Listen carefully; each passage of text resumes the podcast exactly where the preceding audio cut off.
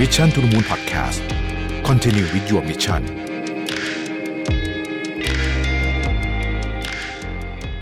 สวัสดีครับ ยินดีต้อนรับเข้าสู่ Mission to the Moon Podcast นะครับ คุณอยู่กับรวิทยานุสาหะครับ จะตั้งชื่อตอนนี้ว่าอะไรดีล่ะ มาพูดคุยกันแล้วกันนะ สนทนากันนะฮะเรื่องของสภาพบ้านเมืองนะฮะสภาพโลกเศรษฐกิจโลกสังคมต่าง ๆ แล้วก็ทิศทางนะครับว่า เราจะจัดการกับยังไงเรื่องราวชีวิตเรายังไงต่อไปดีนะฮะดูเหมือนว่าเรื่องของเงินเฟ้อตอนนี้ก็ผมตามความรู้สึกของผมเนี่ยน่าจะใกล้จุดสูงสุดแล้วนะฮะอังกฤษก็ทำจุดสูงสุดใหม่สหรัฐอเมริกาก็เพิ่งทำจุดสูงสุดใหม่ไปนะครับเอ่อผมคิดว่ามันน่าจะใกล้ๆจะท็อปละนะน่าจะอีกสักครั้งสองครั้งเนี่ยไม่เราไม่น่าจะเห็นเลขสิบนะ สำหรับอังกฤษหรือสหรัฐอเมริกา ผมคิดว่ามันอยู่แถวนี้นะฮะแล้วมันก็จะเริ่มนิ่ง แต่ว่าจะกดลงได้เยอะหรือเปล่าเนี่ยน่าสนใจมากกว่า คือตอนนี้สูงสุดเท่าไหร่เนี่ยผมว่าเราใกล้เห็นละแต่ว่าเราจะสามารถกดมันลงมาเร็วได้ขนาดไหนนะครับแล้วก็ธนาคารกลางสหรัฐเนี่ยจะสามารถขึ้นดอกเบี้ยไปได้เยอะแค่ไหนนะฮะแล้วมันส่งผลต่อเงินเฟ้อจริงๆเนี่ยเยอะแค่ไหนอันนี้น่าสนใจนะครับ ในมุมของเรื่องราคาสินค้าโภคภัณฑ์ต่างๆเนี่ยเราได้คุยกันไปในตอนปิดสัปดาห์ที่แล้วแล้วนะว่า ตอนนี้เนี่ยราคาสินค้าหลายตัวเนี่ยเริ่มลดลงแล้วนะฮะ commodity price เนี่ยนะฮะเริ่มลดลงละนะครับแล้วก็หลายตัวลงเยอะด้วยนะฮะหลายตัวลงเยอะด้วยมีน้ำมันเนี่ยที่ยังสวิงขึ้นสวิงลงอยู่ วันก่อนเนี่ยสวิงขึ้นมาประมาณ 5%จากเอ่อเรื่องที่การเจรจากับซาอุที่โจไบเดนไปที่ซาอุเนี่ยดูแล้วนักลงทุนไม่ค่อยไม่ค่อย happy สักเท่าไหร่ นะครับก็เป็นก็ก็เลยทำให้ราคาขึ้นแต่ว่าโดยสรุปแล้วเนี่ยผมคิดว่าเงินเฟ้อเนี่ยอีกสักระยะหนึ่งเราจะเข้าสู่จุดที่เราเรียกว่าชินนะฮะเอ่อคือคือเราจะชินกับเงินเฟ้อสูงอะนะครับแล้วเราก็จะใช้ชีวิตอยู่กับมัน กับเงินเฟ้อสูง ซึ่งคำว่าชินในที่นี้เนี่ยเอ่อมันหมายความว่าเราอาจจะเพิ่มราคาสินค้า คือคือผู้ผลิตจะเพิ่มราคาเข้าไปในสินค้าต้นทุนต่างๆ พวกนี้ เป็นสิ่งที่ ธนาคารกลางกลัวนะครับ อย่างที่ผมบอกนะฮะ I perceive inflation นี่น่ากลัว เพราะ inflation ตลาดอะเราเห็นนะตลาดเงินตลาดทุนเนี่ยมันเป็นเรื่องของความเชื่อนะครับ ตลาดเชื่ออะไรสามารถ move ตลาดขึ้นลงได้วันหนึ่งสิบเปอร์เซ็นต์ซึ่งซึ่งเยอะมากจริงๆนะเพราะเรื่องความเชื่อเรื่อง trust เนี่ยเป็นเรื่องที่สำคัญนะครับถามความเห็นผมเนี่ยผมคิดว่า perceive inflation สูงแน่นอน แล้ว inflation ระดับสูงแบบนี้เนี่ยจะอยู่กับเราไปอีกนาน ไอการจะกดลงมาอยู่ที่ 2%ตามเป้าหมายของอธนาคารกลางสหรัฐไม่ไม่คิดว่าจะเกิดขึ้น ไม่ไม่คิดว่า ไม่คิดว่าจะเกิดขึ้นในเร็วๆนี้นะครับ ปีหน้าน่าสนใจมากกว่าว่าธนาคารกลางสหรัฐจะทำยังไง เพราะว่าหลายคนอบอกว่าปีหน้าเนี่ยต้องอาจจะต้องกลับมาลดดอกเบี้ยอีกรอบหนึ่งนะฮะเพื่อกระตุ้นเศรษฐกิจ เพราะว่าที่ผ่านมาเนี่ยมัน behind the curve เกินไป ก็คือขึ้นดอกเบี้ยช้าเกินไป ก็เลยเอาเงินเฟ้อไม่อยู่ แต่แต่พอพอเอาเหมือนพอจะเริ่มนิ่ง ๆ แล้วเนี่ยเดี๋ยวเศรษฐกิจมัน drop เยอะ recession หนัก ๆ ต้องลดดอกเบี้ยอยู่ดีหรือเปล่า หรือต้องยังไงเดี๋ยวต้องต้องติดตามนะปีนี้คิดว่าทุกคนเห็นตรงกันหมดละว่าเฟดจะขึ้นดอกเบี้ยไป 3.5 ถึง 3.75 แต่ว่าปีหน้าน่าสนใจ เพราะปีหน้าเนี่ยมุมมองของเฟดเท่าที่อ่านนะฮะกับมุมมองของนักลงทุนเนี่ยยังไม่ค่อยตรงกันสักเท่าไหร่นะครับเอ่อก็ติดตามเรื่องนี้อย่างใกล้ชิดนะฮะ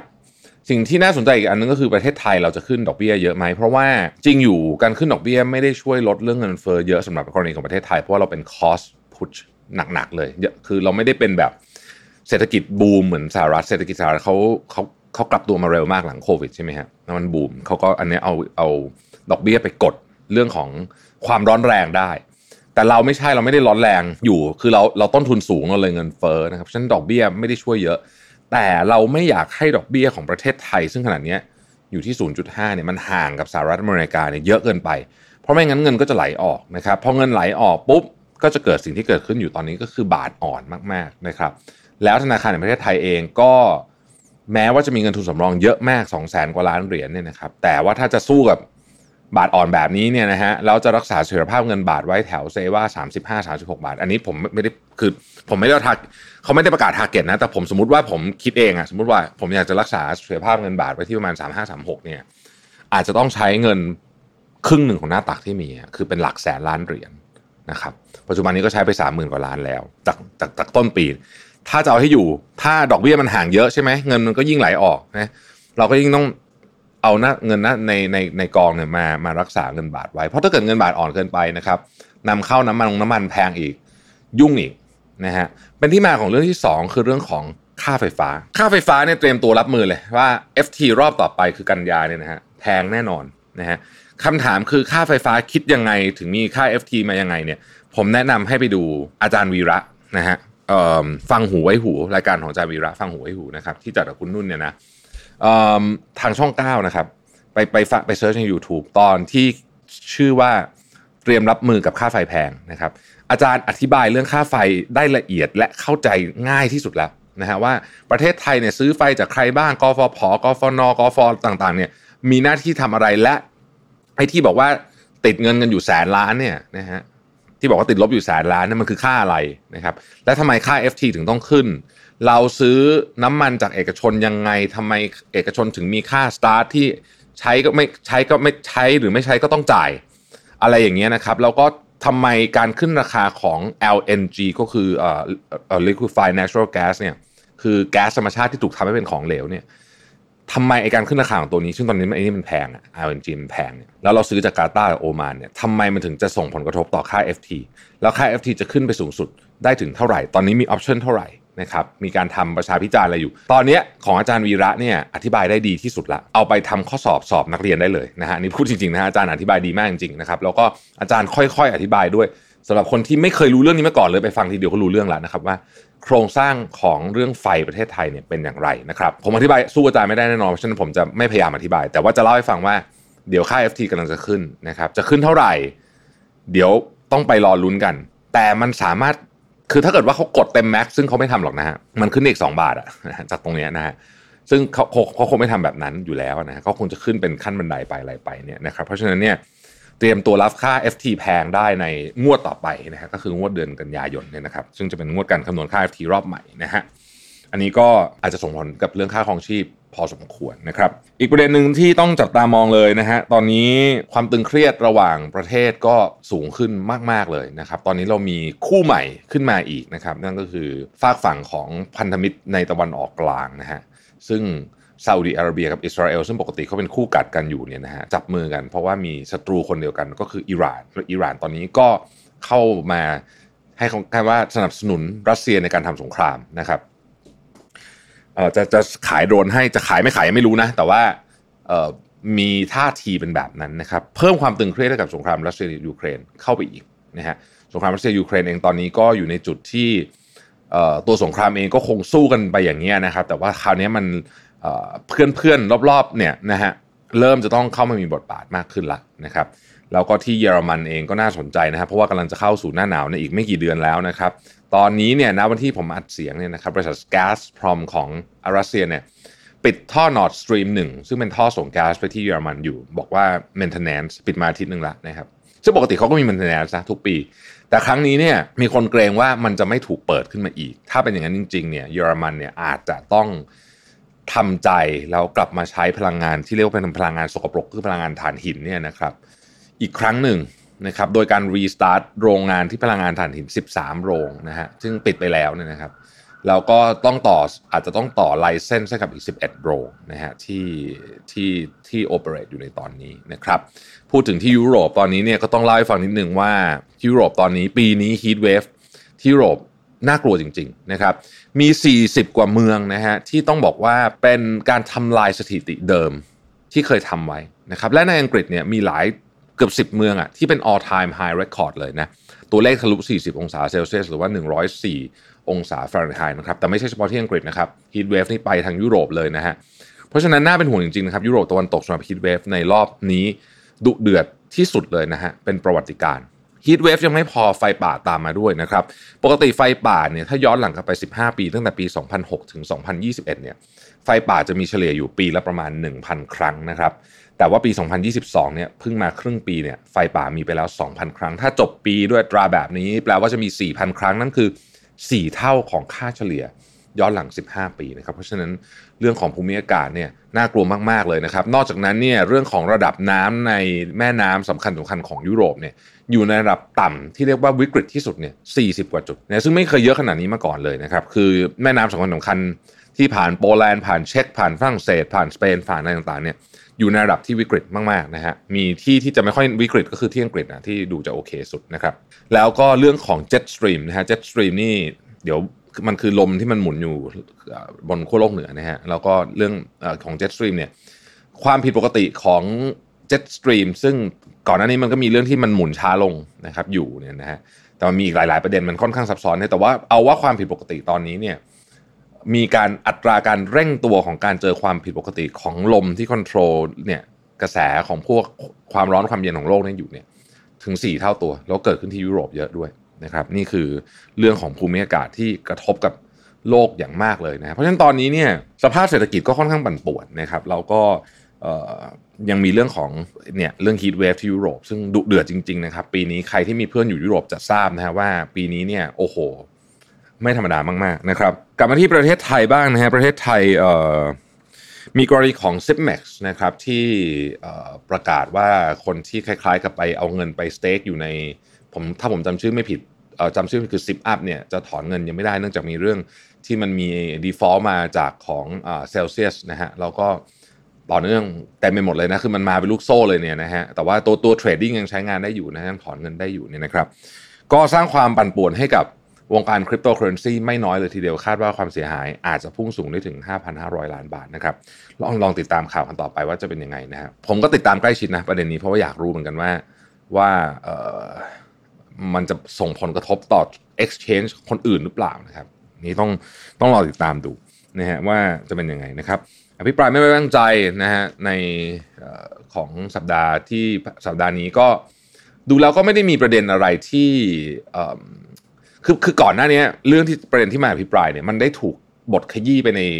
ในข่าวค่อนข้างเยอะมากแล้วเช่นประเด็นเรื่องกัญชานะครับ คือคือมันเหมือนกับมันถูกโต้เถียงกัน ไปเยอะแล้วอะนะฮะพอมันมาอยู่ในการอภิปรายมันก็เลยอาจจะยังไม่สดใหม่สักเท่าไหร่นะแต่ว่านี่ผมยังไม่ได้ฟังครบทุกวันนะฮะเดี๋ยวต้องรอจนจบก่อนเนาะแล้วมันก็จะมีประเด็นเรื่องที่เป็นเรื่องของเรื่องส่วนตัวเรื่องอะไรก็ก็เป็นสีสันนะนะฮะแต่ว่าเดี๋ยวก็มารอดูว่าผลโหวตจะเป็นยังไงนะฮะผลโหวตเนี่ยแน่นอนครับกลุ่มของคุณธรรมนัฐแล้วก็กลุ่ม 16นะฮะซึ่งก็คือกลุ่มของพรรคเล็กเนี่ยก็จะเป็นตัวที่จะชี้ขาดอะว่าคะแนนแต่ละคนจะจะเป็นเท่าไหร่อะไรยังไงบ้างนะครับ รอติดตาม เรื่องของอภิปรายไว้วางใจสักเล็กน้อยนะฮะก็น่าจะเป็นประเด็นที่น่าสนใจทีเดียวนะฮะสรุปทั้งหมดทั้งมวลตอนนี้เนี่ยดูแล้วนะครับ ดูแล้วเนี่ยผู้คนเริ่มค่อนข้างจะทำใจได้แล้วกับเรื่องของเงินเฟ้อนะครับว่ามันจะมันจะมันก็จะต้องเป็นอย่างนี้แหละนะฮะแล้วเมื่อเราทำใจได้เราก็จะปรับสู่เรียลิตี้ใหม่นะฮะของเหมือนเหมือนเวลาโควิดอะนะฮะเราก็ตอนนี้คนติดโควิด กันวันหนึ่งผมว่าจริงๆ ติดเยอะมากนะเพราะเห็นเพื่อน2ขีด2ขีดกันตลอดแต่ว่า งานปาร์ตี้งานอะไรก็ไม่มียกเลิกนะฮะก็ตรวจ ATK แล้วก็ลุยกันเหมือนเดิมเราก็ใช้ชีวิตกับโควิดไป เงินเฟ้อก็เช่นกันฮะผมว่าเราก็คงจะต้องแบบนี้แหละนะฮะใช้ชีวิตกับเงินเฟ้อไปนะฮะก็ต้องหาทางจัดการไป คือมันก็มันก็เป็นเป็นสิ่งที่มนุษย์ก็ก็เจอมาเราก็ทำแบบนี้ทุกครั้งนะครับอีกเรื่องที่อยากจะคุยก็คือเรื่องของ emerging market นะครับซึ่งผมว่าประเด็นนี้เป็นประเด็นที่น่ากลัวนะฮะสองประเด็นแล้วกัน emerging market กับเรื่องของ วิกฤตอสังหาที่จีนนะฮะ emerging market ก่อนนะฮะเรื่องของ emerging market ตอนนี้เนี่ยถ้าเราไปดู house อย่างเช่นพวกบลูมเบิร์กอะไรต่างๆนะฮะเขาจะมี report เรื่อง emerging market ว่าจะผิดนัดชำระหนี้หรือเปล่า ไม่ได้พูดถึงเรื่องล้มละลายนะเอาเรื่องผิดนัดชำระหนี้ก่อนก็มีหลายประเทศเข้าข่ายอย่างที่เราได้เล่าไปให้ฟังในสัปดาห์ที่แล้วนะฮะมีออกมาถึง 50 ประเทศ แต่ผมว่าไอ้ไอ้ยี่สิบห้าหลังไม่ต้องดูอะมันมันมันมันยากมากนะครับสิบประเทศแรกอะน่าสนใจว่าจะมีการผิดนัดชำระหนี้หรือเปล่านะครับ ทีนี้ เวลามันเกิด emerging market crisis เนี่ยนะฮะถ้าเรามองย้อนหนังกลับไปตอนต้มยำกุ้ง ซึ่งบริบทและเรื่องราวเนี่ยมันไม่เหมือนกับตอนนี้เลยนะ ต้องบอกก่อนนะครับมันคนละเรื่องกันเลยเนี่ยแต่ว่าสิ่งที่มันอาจจะเหมือนกันได้คือ เนื่องจากว่าประเทศต่างๆ มีความเชื่อมโยงกันนะค่อนข้างสูงนะครับอาจจะเกิดโดมิโนได้ เช่น สมมุติว่าเกิด emerging market crisis ที่เอเชียกลาง อย่างเช่นที่ศรีลังกาที่เกิดขึ้นอยู่ตอนนี้เนี่ยนะครับมันอาจจะโดมิโนไปประเทศอื่นได้ ถ้าเกิดว่า sizing ของความสัมพันธ์ ระหว่างเศรษฐกิจของสองสองประเทศที่จะโดมิโนใส่กันเนี่ยมันใหญ่พอนะฮะพูดถึงศรีลังกาล่าสุดสภาก็เลือกนายกรัฐมนตรีวิกรมสิงห์เหขึ้นมาเป็นประธานพอดี ซึ่งดูแลประชาชนก็จะไม่พอใจนะครับแล้วก็คิดว่าเดี๋ยวมีประท้วงอีกแน่นอนนะครับ เพราะฉะนั้นสถานการณ์ในสีลังกาเองยังวิกฤตมาก ๆ อยู่นะครับ แล้วก็ผมคิดว่าคนสีลังกาเนี่ยตั้งคำถามกับตัวเองเลยนะว่า ฮ้ยอยู่ดีๆประเทศเรามาถึงจุดนี้ได้ยังไง ในเมื่อในในเมื่อเมื่อสามเดือนที่แล้วเนี่ยทุกอย่างก็ยังดูปกติดีนะครับเพราะฉะนั้นไอความน่ากลัวของ emerging market crisis ในรอบนี้เนี่ยมันไม่ใช่แค่วิกฤตตลาดเงินแบบต้มยำกุ้งตอนนั้น ต้มยำกุ้งตอนนั้นคือบริษัทเจ๊งแบงก์เจ๊งอะไรอะไรก็ว่ากันไป แต่ครั้งนี้มันจะคือคนจะไม่มีอาหารกิน ไม่มีน้ำมันใช้ ไม่มีไฟใช้อันเนี้ยมันจะน่ากลัวกันเยอะนะฮะมันคนละสเกลเลยนะครับเพราะต้องติดตามนะครับว่า จะเกิด emerging market crisis ขึ้นหรือเปล่านะครับแล้วจะดอมิโนขนาดไหนนะครับหวังว่าจะไม่มีนะ เพราะว่าเอานี้บอกตรงเลยว่า ถ้าเกิดขึ้นจริงๆเนี่ยยังไงประเทศไทยเราเนี่ยต้องโดนหางเลขแน่นอน เราอาจจะไม่ได้เข้าไปอยู่ในคริสิสกับเขาคือเราไม่ได้ไปแบบเอ่อหมายถึงว่าเราไม่ได้ไปแบบ ขาดแคลนอาหารหรืออะไรกับเขาแต่เราต้องโดนหางเลขไปด้วยแน่นอน และไม่เป็นผลดีกับใครเลยนะครับไม่เป็นผลดีกับใครเลยนะฮะอย่างล่าสุดนี้ที่รัฐบาลพม่าจะหยุดจ่ายหนี้เนี่ยนี่ก็นักลงทุนไทยหลายคนก็โดนไปต้องไปดูว่าเป็นยังไงบ้าง เรื่องวิกฤติอสังหาริมทรัพย์ในจีนนะครับเรื่องตอนนี้อันนี้อันนี้ก็เริ่มน่ากลัวนะฮะก็คือมีการหยุดการชำระหนี้นะฮะของลูกหนี้ตอนนี้ซัพพลายเออร์ก็เริ่มหยุดชำระหนี้แล้วนะครับที่น่ากลัวเพราะว่าพี่จีนเนี่ยไซส์ใหญ่นะครับไซส์ใหญ่ อะไรก็ตามที่มีคำว่า crisis แล้วมีคำว่าจีนอยู่ในนั้นด้วยเนี่ย มันหมายถึงทั้งโลก crisis หมด อันนี้น่ากลัวไม่แพ้ emerging market market domino นะฮะ คือไปก็อาจจะไปกัน โอ้โห เป็น เป็น คือยังไม่รู้ยังประเมินความเสี่ยงไม่ได้นะครับ ทุกคนยังจำเคส Evergrande ได้เนาะนะฮะ ไอ้เรื่องนั้นมันยังไม่จบนะครับจริงๆอะ เพียงแต่มัน มันอาจจะเป็นข่าวเงียบหายไปเท่านั้นเองนะครับดังนั้นต้องติดตามให้ดีว่าวิกฤตอสังหาที่จีนเนี่ยมันจะแผ่ขยายไปสู่วิกฤตอื่นหรือเปล่านะครับ จีนเองปีนี้ก็คาดการณ์การเติบโตก็ต่ำที่สุดในรอบเข้าใจว่าในรอบ 20 ปีอยู่แล้วนะครับท่ามกลางโอ้โห มีแต่เรื่องข่าวร้ายมีหลายคนบอกว่ามีข่าวดีบ้างไหมนะฮะมีคนหลังมาเลยมหาผมบอกว่าโอ้โหฟังรายการพี่แล้วเนี่ยรู้สึกหดหูนะครับ ก็ไม่ต้องหดหูมากนะฮะคือ เรื่องพวกนี้เนี่ยเราทำอะไรไม่ค่อยได้อยู่แล้วนะคืออันนี้ต้องเข้าใจนะว่ามันคือปัจจัยที่เป็นปัจจัยภายนอกนะครับ เราอยากให้เขาขึ้นดอกเบี้ย หรือลดดอกเบี้ยเขาไม่ไม่ได้เราไม่ไม่ได้มีอำนาจไปสั่งการเราควบคุมไม่ได้อยู่แล้วเรื่องพวกนี้นะครับเพราะฉะนั้นเราก็เราก็ต้องทำตามที่มันสถานการณ์ที่มันวางไป แต่สิ่งที่ผมอยากชวนคุยนิดหนึ่งก็คือว่าในช่วงวิกฤตแบบนี้เนี่ยถ้าเราไปดูตั้งแต่รายปัจเจกบุคคล ไปจนถึงองค์กรนะครับ ย้อนหลังกลับไปดูได้ทุกวิกฤตเลยตั้งแต่ไอ หนึ่งพันเก้าร้อยยี่สิบอะไรพวกนั้นนะนะย้อนหลังกลับไปดูเนี่ยทุกครั้งเนี่ยออกมาจากวิกฤตเนี่ยนะฮะมันจะมีคนที่เป็นมหาเศรษฐี ถ้าเป็นปัจเจกบุคคลนะแล้วก็จะมีบริษัทที่เปลี่ยนตำแหน่งของตัวเองเลยอะจากสมมุติว่าอยู่อันดับ 10 ของ industry ขึ้นมาเป็นอันดับหนึ่งนะฮะถามว่าเกิดอะไรขึ้น คือในวิกฤตแบบนี้เนี่ยคนที่เข้าถึงแหล่งเงินได้ หรือยังมีเงินอยู่ยังมีเงินสดอยู่เนี่ยทุกคนเตรียมช้อปปิ้งแล้วฮะดีล M&A ตอนนี้กำลังจะเกิดขึ้นแบบมโหฬารเลยผมรับรองเลยว่าดีล M&A ทั้งเล็กทั้งใหญ่เนี่ยหลังจากนี้ ต่อไปอีก 2 ปีเนี่ยโอ้โหมีเพียบนะฮะบริษัทที่มีกำลังที่ทำมาดี balance sheet แข็งๆเนี่ยนะฮะเตรียมเข้าซื้อกิจการของบริษัทคู่แข่งหรือบริษัทต่างๆเนี่ยเพียบนะครับหรือเข้าซื้อซัพพลายเออร์ตัวเองเพื่อเสริมความแข็งแกร่งลดความเสี่ยงด้วยนะครับในขณะเดียวกันคนที่ยังมีเงินสดอยู่ในตอนนี้นะฮะก็เตรียมช้อปปิ้งของถูกเลยนะครับเดี๋ยวจะมีหุ้นดีๆ มีอสังหาริมทรัพย์ดีๆออกมาให้ซื้อเพียบในราคาที่ถูกลงกว่าปกติเยอะมากนะครับทุกวิกฤตมันเป็นแบบนี้ เพราะฉะนั้นเนี่ย ถ้าเราอยู่ในโพสิชันนั้นนะฮะก็ถือว่าดี แต่ถ้าเราไม่อยู่ในโพสิชันนั้น เราก็ต้องบริหารความเสี่ยงและอยู่รอดไปให้ได้นะครับ เวลาเกิดวิกฤตแบบนี้ก็จังต้องกลับมาที่คำพูดเดิมอีกครั้งหนึ่งก็คือ cash is king คือคุณจะทำอะไรก็ไม่รู้อะอย่าลืมประโยคนี้แล้วกันนะครับ cash is king นะยิ่งในวิกฤตเนี่ยเป็นแบบ very powerful king ด้วยนะถ้าไม่วิกฤตถ้าเงินสดเต็มตลาด cash is still king แต่ว่าอาจจะไม่ได้ ไม่ได้อำนาจเยอะ แต่ในวิกฤตแบบนี้เนี่ย cash is a very powerful king คือเงินสดในตลาดมันมีน้อยนะฮะ เพราะฉะนั้นเนี่ยโอ้โห ใครมีตอนนี้ใครบริหารจัดการเงินสดได้ดีนะนอกจากคุณจะรอดจากวิกฤตแล้วเนี่ยคุณอาจจะได้โอกาสในการช้อปปิ้งด้วยนะครับโอกาสในการที่จะเปลี่ยนตำแหน่งในอินดัสทรีของคุณเลยด้วยซ้ำนะในในเวลาแบบนี้นะเพราะฉะนั้นเนี่ยถามว่ามันมีเรื่องมันมีโอกาสมันก็มีนะมันทุกวิกฤตมันก็มีโอกาสแบบลักษณะแบบนี้เกิดขึ้นเสมอนะครับ เอาล่ะ ก็น่าจะพอสมควรสำหรับเรื่องราวที่เกิดขึ้นในสัปดาห์ที่ผ่านมาอ้อปิดท้ายนิดนึงนะครับนายมนตรีบริสจอนสันกับนายรัฐมนตรีของอิตาลีทั้งสองคนลงจากตำแหน่งแล้วเนี่ยอันนี้น่าสนใจเกี่ยวกับสงสงครามที่ยูเครนกับรัสเซีย เพราะว่าสองคนนี้เนี่ยคือคนที่แข็งขันที่สุดในยุโรปไม่นับอเมริกานะตัดโจไบเดนทิ้งไปสองคนนี้คือคนที่แข็งขันที่สุดในยุโรปในการสนับสนุนยูเครนทั้งเรื่องอาวุธทั้งเรื่องนู่นเรื่องนี้นะฮะเพราะฉะนั้นสองคนนี้ไม่อยู่แล้วเนี่ยเดี๋ยวต้องดูท่าทีว่าทั้งอังกฤษและ อิตาลีเนี่ยจะมีท่าทีอย่างไรบ้างต่อสงครามยูเครนจะอ่อนค่าลงไหมหรือว่าจะยังแข็งกร้าวเหมือนเดิมนะครับ เราพบกันใหม่นะครับ สวัสดีครับ Mission to the Moon Podcast Continue with your mission